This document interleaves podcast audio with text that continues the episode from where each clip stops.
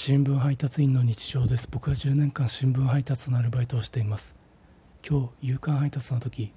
マンションの入り口でランドセルに黄色のカバーがついた多分小学校1年生ぐらいの男の子が「こんにちは!」と言って挨拶をしてくれましたしかもエントランスの巨大な押し扉を開けて待ってくれていて「どうぞ!」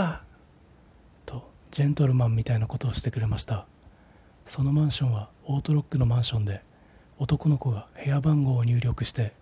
向こう岸のお母さんが「おかえり」みたいなことを言ったら男の子は「ただいま」家の人の前ではクール。